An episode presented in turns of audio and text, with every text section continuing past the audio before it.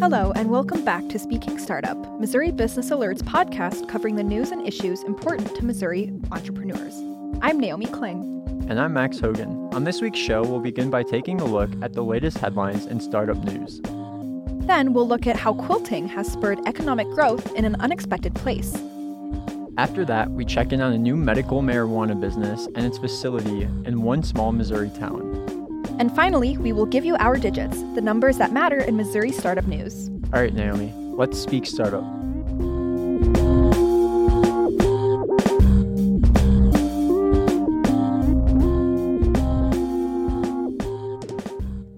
So I wanted to ask you're from Chicago, right, Max? I am. And you're from Seattle, right? Yeah, so two big cities. But we've been working in Missouri now for, what, four years? Where have you gone around Missouri so far? Ooh, that's a really good question. I've been all over the state north, south, east, west. Uh, I've been to the major cities like St. Louis and Kansas City. And then, of course, can't forget about rural Missouri as well. Uh, what about you, Naomi? Yeah, I've done a few stories out of Springfield. I went down to Eldon, if you heard my story about medical marijuana applications in Eldon back in December but mostly working with Missouri Business Alert. I've mostly been working out of Kansas City and St. Louis, you know, these big startup cities. With that being said, Naomi, this podcast is going to take us off the beaten path into two rural Missouri towns who have seen new businesses in different stages of growth. One that hopes to spur economic development, and the other one already has. But first, as always, let's jump to our top headlines. Agreed. Let's get to it. NuLeaf, a St. Louis based agricultural technology startup, will partner with another St. Louis area ag tech company, Intent, after raising 20 million in new financing. Intent will help NuLeaf integrate data collection and farmer feedback into its product testing. Signal Kits, a Kansas City based education technology startup, announced that it has been sold to ParentSquare in an undisclosed cash and equity deal. Terms of the deal were not announced.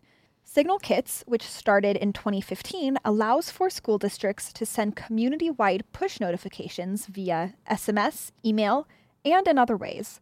ParentSquare's platform will now unify all school communication tools to serve over 2 million students nationwide, including almost 20% of students in California, according to the company. The Regnier Venture Creation Challenge is expected to reach more students this year as the University of Missouri Kansas City is expanding the contest across multiple state lines. As part of the expansion, the competition will be open to college and for the first time, high school students in the following states Kansas, Missouri, Iowa, and Nebraska. The competition will also collide with an Entrepreneurship Scholars Demo Day, the Entrepreneurship Scholars Program has churned out such Kansas City based startups as Mobility Design and EB Systems. Junior Achievement of Greater Kansas City plans to create a new center which will provide a youth learning lab that connects area schools with local businesses and job training. The 20,000 square foot space will house a career development center and innovation center.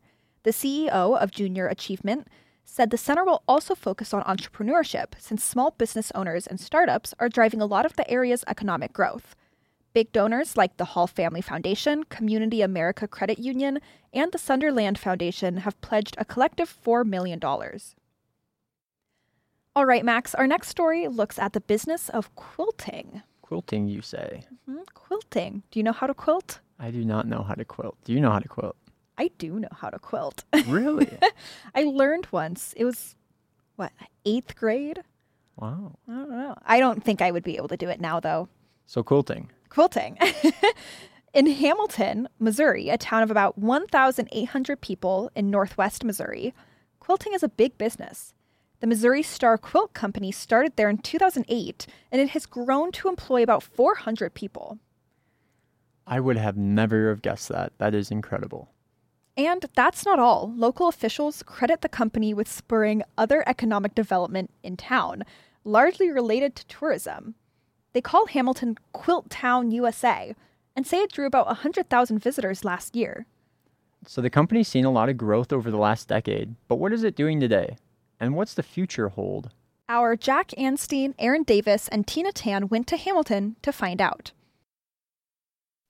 In 2008, the small city of Hamilton was filled with empty storefronts. Those once deserted buildings are now home to the Missouri Star Quilt Company, a local business that sells fabric for quilt making. The company also creates online quilting tutorials. Sarah Galbraith is one of the founders of the popular business and has witnessed the company and community grow over the last decade. Like in our first little store, like literally it was so tiny. And people were coming from other places, and we were like, What? Like, you drove from your house to here? As Missouri Star gained popularity from its online tutorials, the business began to expand. Now, over 100,000 tourists from all over the nation and even worldwide visit the 13 shops in Hamilton each year, according to the Chamber of Commerce. These small communities, they can't grow if they're just recycling the same money. And so to have a piece of tourism, you know, people that come in, spend money and then and then go on is really like been a huge benefit to our community. This change is reflected by the roughly 26% growth in sales tax that Hamilton experienced over the last five years. Hamilton City Administrator Jean Van Yperen speaks to how an increase in sales tax has affected the city. A lot of our sales tax goes for our streets, water line improvements, those types of things. We've seen an increase in jobs, an increase in property tax values. Just it has a ripple effect. And so it's been really good for the community. As the quilting business in Hamilton grew, more business owners and workers were drawn to the city. Over the last 10 years, the property tax values have increased by 37%. Yet, all this positive growth has left the city with a major problem. Now we have people that want to move to the area. We just don't have adequate housing right now. So that's been our biggest struggle so far. In order to allow the city to grow with the company, a development is in the works that will add 29 new houses this summer. While many are enjoying the growth Missouri Star has brought, some business owners, like Hamilton Retreat owner Anastasia Dawson, have worries about being too reliant on one company for customers. I am very concerned about that. I think any business in town would be if your sole source of income came from one other business.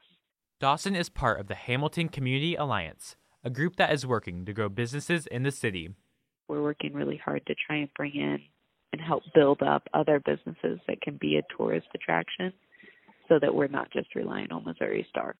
At the most recent Chamber of Commerce meeting, Hamilton Community Alliance member Bob Hughes discussed new businesses that will make Hamilton stand out.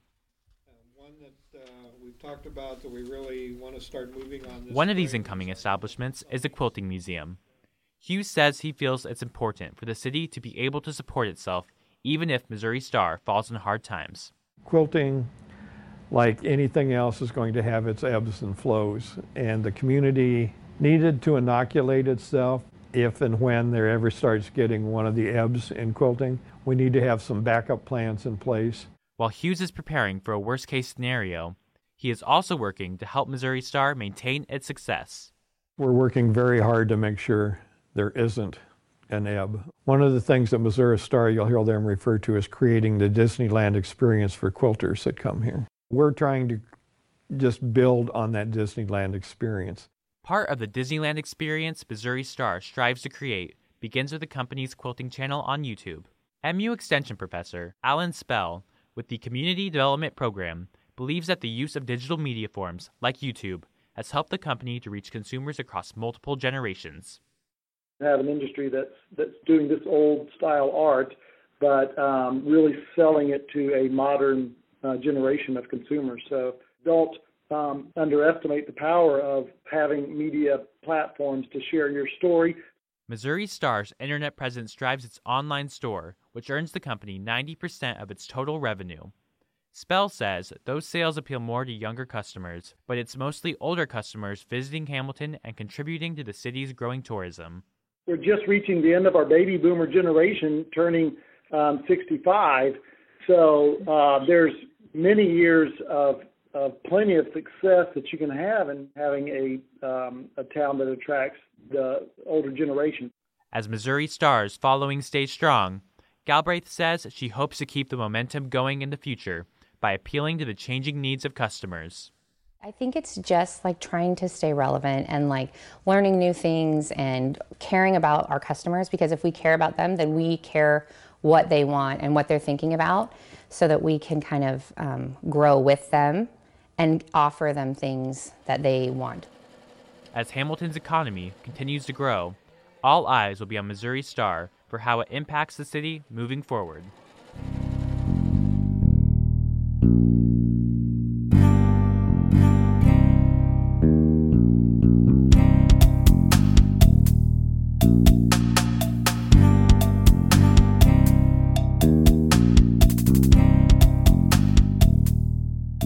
Now, Naomi, we turn to a different town. In January, state officials announced the final batch of licenses for operating medical marijuana businesses in the state of Missouri. There were more than 500 applications for cultivation facilities alone, and only 60 got licenses. That includes a facility located in the town of Jonesburg. I think I've maybe heard of Jonesburg. I might have passed it on the way to and from St. Louis, right? Exactly. A lot of these licenses are based around cities like St. Louis, Kansas City, or larger towns, but Jonesburg is not really that. It's right off I 70 between, like you said, Columbia and St. Louis. The town itself has less than 800 people, and almost 20% of them live below the poverty line. So, who's opening the facility there, and what are the expectations for that? Those are two really good questions. The company is called Beleaf Medical, a business based in the St. Louis area. And as for the expectations, reporter Ming Connors went to Jonesburg to get a sense of those. Here's that story. A town of less than 800 people with close to 20% of the population living in poverty will be one of the limited sources of medical marijuana from Missouri. That town is Jonesburg, located about an hour's drive east of Columbia. Beleaf Medical, a company based in the St. Louis area, received the cultivation license in Jonesburg. The president of Beleaf, Kevin Riggs, was part of the process of choosing the town.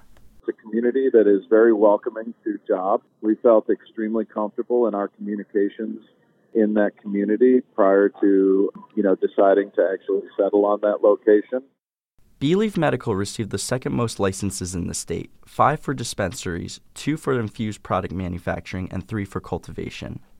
Most of the company's facilities are based in the St. Louis area. Riggs explains that the location of Jonesburg was a factor of the company's decision. So all of our facilities are very, very, very convenient to interstates, and we think in St. Louis in particular, that's a really important thing. We think Jonesburg gives us a chance to potentially service central Missouri. Clearly, being able to gain access amongst our facilities off of Interstate 70, particularly the manufacturing and the cultivation, was a very important part of it. But Riggs said Beleaf won't be the only one benefiting from the facility, as the company plans to employ 10 to 15 local workers. You're going to create full-time, steady-paying jobs where they don't exist. There's no way to not impact the economy positively, right? The greatest benefit you can hope for for an employer to come in and to be a great part of your community and, and to be a great corporate citizen. So we, we intend on being a great corporate citizen of that of that community. What impact could a business like Beleaf have in a town like Jonesburg? Missouri's medical marijuana industry isn't operational yet, so any attempts to quantify the economic impact are just projections. But there are places with more established marijuana markets that offer examples. In Garden City, Colorado, the marijuana industry employs about 300 people. That's about the same as the town's population. Those workers come from Garden City and the surrounding areas, according to City Administrator Abby Spade. We're a very small town. We have under 300 residents, um, although we're we have about 60 businesses. Before the first medical marijuana dispensary opened, Garden City made around $400,000 in sales tax a year. With recreational marijuana legalized in Colorado, the town now rakes in more than $2 million a year. We've just purchased this building, which we're, we've decided to use as a community center. And so we're allowing the businesses to come in and, and use it, you know, if they need meeting space or um, if they want to have an event, and and the residents too. We've got a Girl Scout troop that's now wants to meet there as well. We also did a huge project on the on the main street, kind of our main drag through town, where we added sidewalks and pedestrian lighting and crosswalks. Although Spade can't say for certain that the money coming into town is because of the marijuana industry, she believes it is a factor. We don't have a separate fund for the sales tax coming from marijuana, so you can't say definitively this money came from marijuana, but um, but yeah, it's all it, it's it's money that we have because we have marijuana. Back in Jonesburg, residents have been discussing the planned facility that will use 30,000 square feet to grow marijuana. Craig Gregory has lived in Jonesburg for almost his whole life and is mainly concerned about the safety. I don't have any problem with it. I mean, I think the main thing you have to look about is the security of it because, I mean, people will know it's right next to 70 and people, you know, wanting to stop in and, and try to burglarize the, uh, the place. I mean, times are changing, and there is benefits from it. So, and I it will help people. So, I mean, I don't want to take away something that could maybe help, you know help somebody. Mike Johnson has been a resident for over 40 years and shares Gregory's cautious optimism about medical marijuana in Missouri. There are so many benefits that can help the sick as long as it's used for that uh, and not being taken advantage of. And let's make sure that we do it right and get it right, uh, even if it takes a little more money or a little more time. Uh, let's make sure that we're we're going down the right path for the right reasons. According to Riggs, the Beleaf facility in Jonesburg will be up and running in the third or fourth quarter of this year.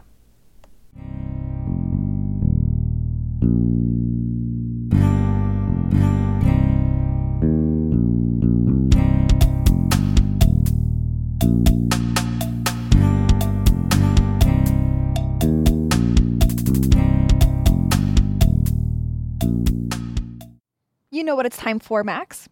It's time for us to give our digits, the numbers that matter in Missouri startup news.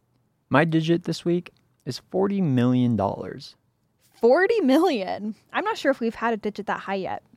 Probably not, but I thought I'd give it a go. City Foundry, the $210 million restaurant and entertainment district in Midtown St. Louis, has received a $40 million investment from a Florida based holding company the company, Capstone Holdings, generally provides investment capital for global technology businesses and high growth tech startups. City Foundry announced an initial list of tenants in January.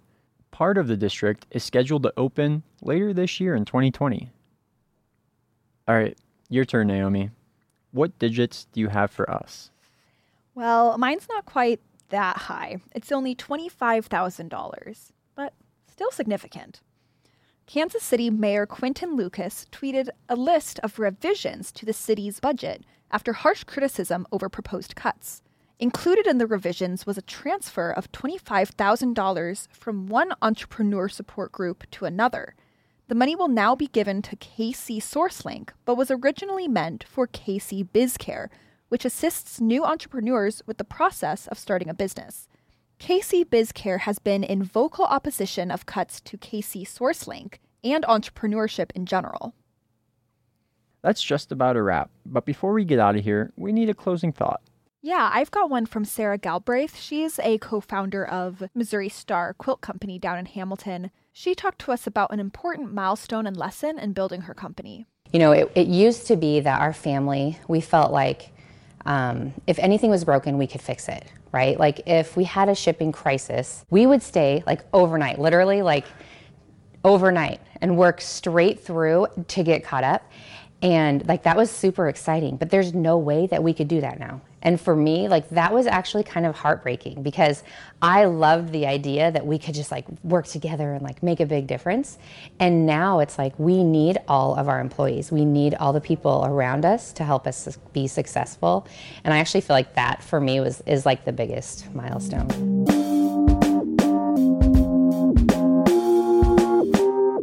And that's all for this week. This has been Speaking Startup from Missouri Business Alert. This episode was produced, edited, and hosted by Naomi Kling and me, Max Hogan. Our theme music was produced by Elliot Bowman. We'll speak to you next time.